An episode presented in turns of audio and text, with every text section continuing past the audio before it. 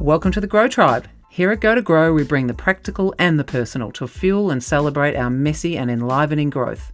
People love to pigeonhole us in business and life, but we know you are not just one thing, we get it. Who is? So bring your colourful array of hats to the Grow Zone. I'm Melissa McGowan, and I have over 20 years' experience enabling growth of people, leaders, businesses, and at home with our four kids. The results, the performance, the culture, the outcomes we desire. I can tell you, it starts with us. Where you go with your time, energy, money, and focus, you grow. So choose to feel alive and let's get growing.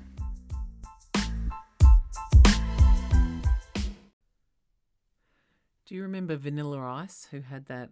Well, I think he was kind of a one hit wonder, but he had that awesome song, you know, the one, Ice Ice Baby.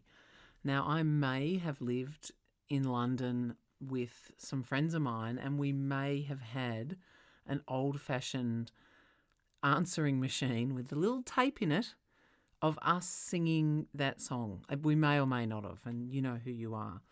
But I posted something on LinkedIn last week referencing that song, and I was saying, you know, it's time to stop, celebrate, and listen. And it's about listening to ourselves. And what I mean by that is, you know, there's so many opportunities to wreck ourselves right now. And I'm just going to challenge us in one little way to check ourselves so that we're not wrecking ourselves maybe as much. So it's tapping into the wins. I know that you're having wins every day. Every day, something is going well for you. It may only be a small thing, like I remembered to drink water today. It may be a big thing, like I remembered to drink water today. Either way, when I challenge leaders to tap into what's going well for them and importantly, why that went well for them, they often kind of feel uncomfortable. Yet I think at the moment it is just so, so important to consider the importance of reflective practice. So let me just kind of give you a little bit of a pondering and see if I can get you to tap in. Now, I um, read a study, uh, a recent global leadership study that was published in the Australian Financial Review last week. There were 3,300 execs who were surveyed as part of this study, and 60% of them said they were experiencing significant stress and actual self doubt as well, despite being in high powered positions. Four out of five of them self assessed as being at risk of burnout um, having a lot of challenges unplugging. Uh, had started, you know, many start from a place of being both highly accountable as well as very focused on others, um, others, or team, bosses, you know, maybe even family, um, you know, people they're caring for. And this this great little quote in there is like, who's caring for the carers? They also gave some data on leaders pre and well, we're not post yet, but you know the the impact pre of of COVID on levels of engagement and ability to focus, and it wasn't a surprise that both were down. So there were lots of um, lots of data there, and I think you know if you're not experiencing it, you're probably like me, seeing it every week.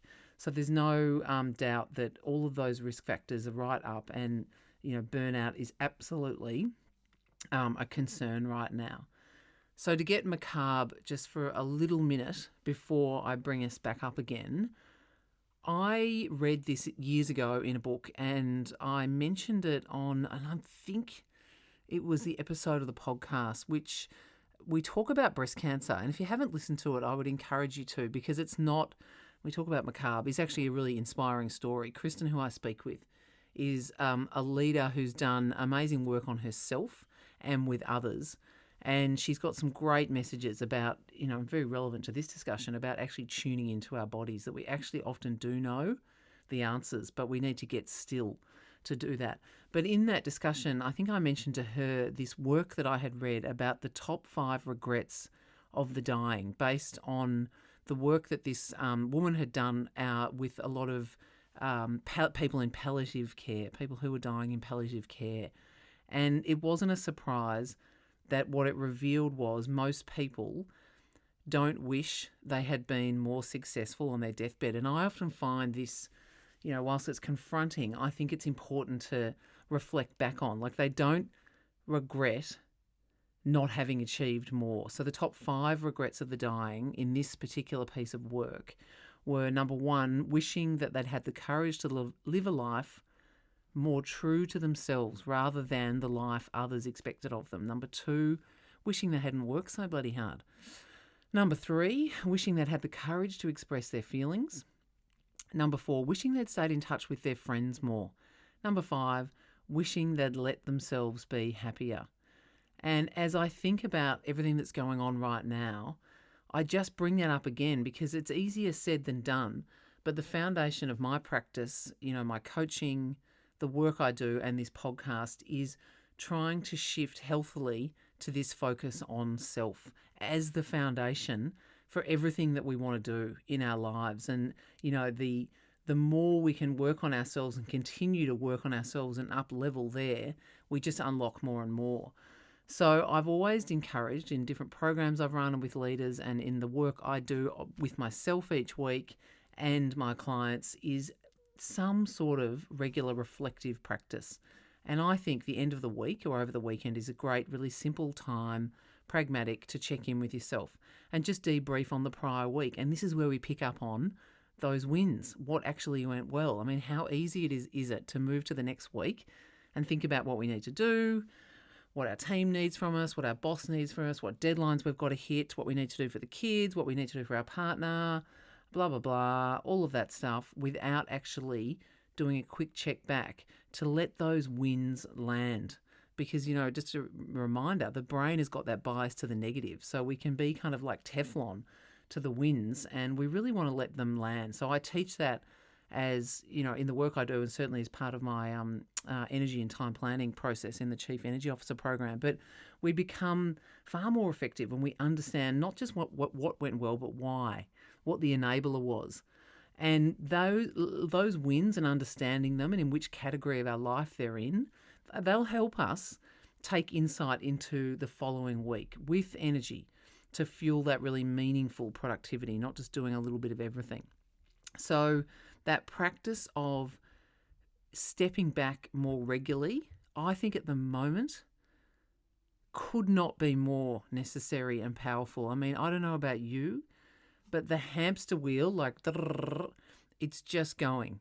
And, you know, we're connected. I am actually haven't watched The Social Dilemma yet, but I'm going to watch it tonight, I think, uh, symbolically with my teenager who just got his first phone. Um, but that idea of like stepping back, zooming out, it is one of the most challenging things I've seen leaders need to do and find hard to do. And I've experienced that myself over many years. Yet, crisis has got us right there, propelling us forward. I mean, how many people are saying, let's write this year off?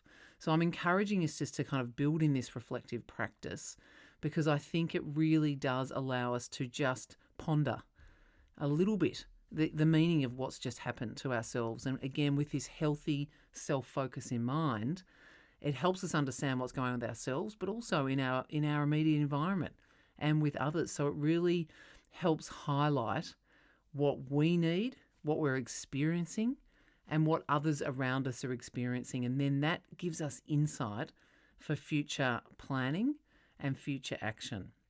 So, you know, the risks of of not, I think, doing something like this in your regular um, leadership work is really kind of collateral damage in, you know to yourself and and others because you're missing data you're missing insights on what's really happening and that's got a direct link to your well-being.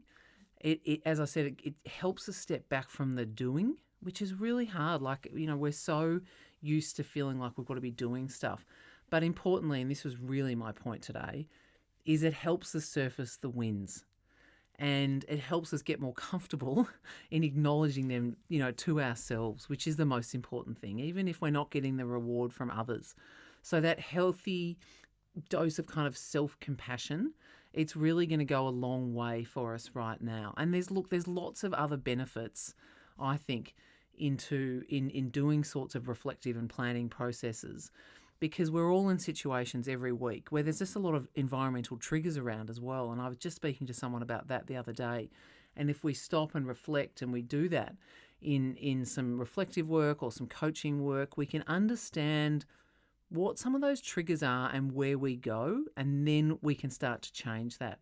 So this sort of focus on self, I think, is one of our real um, challenges, and yet an opportunity for us to become increasingly conscious about the actions that we're taking and how we're living. And I'll link a video in the notes about this um, sort of consciously living above the line. I don't know if any of you've seen that, but it's it's a great um, it's a great video. So I'll put that in the notes for you.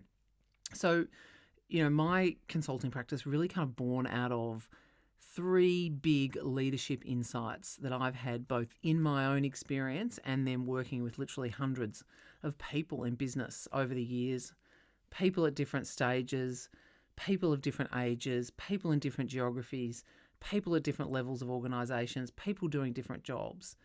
And I've really kind of built my my model and my methodology around this and it starts with as I said self learning that a healthy focus on self is is the foundation because it's about how we feel, how we feel emotionally, mentally, physically, and acknowledging that that impacts everything, including our performance and extending beyond that as well.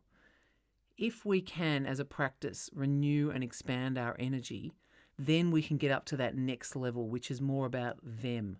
So, who are those important others? Often here I go to manager magic. I did an earlier episode on it, a pondering, but this idea of how do we unlock capacity and skills in ourselves to then be able to develop that high performing team, making that critical, the big, I think, gear change of a career. And once we're doing that, we get more energy because we're delivering results through others. We're continuing to focus on ourselves and our development. And then we're really facing into the us part at the top, which is really about growing. It's about the business.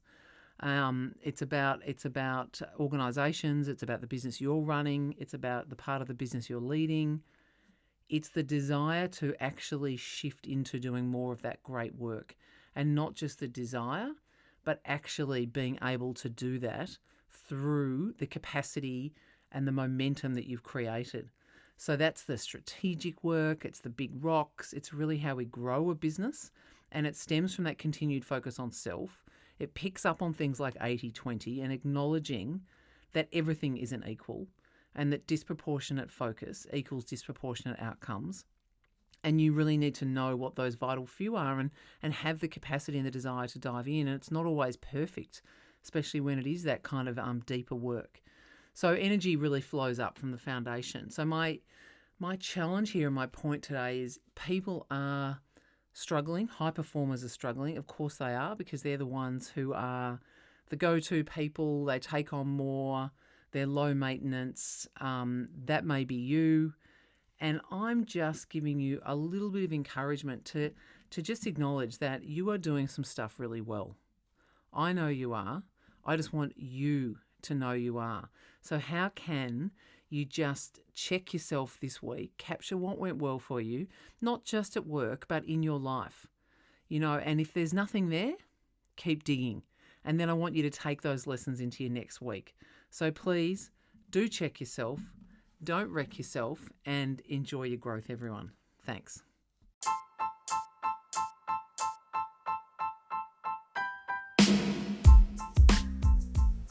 Thanks so much for listening. I'm very excited as we build this growing community of growers, and I'd love to hear your feedback on anything you want to hear more about, people that you think would be great for us to have a chat with.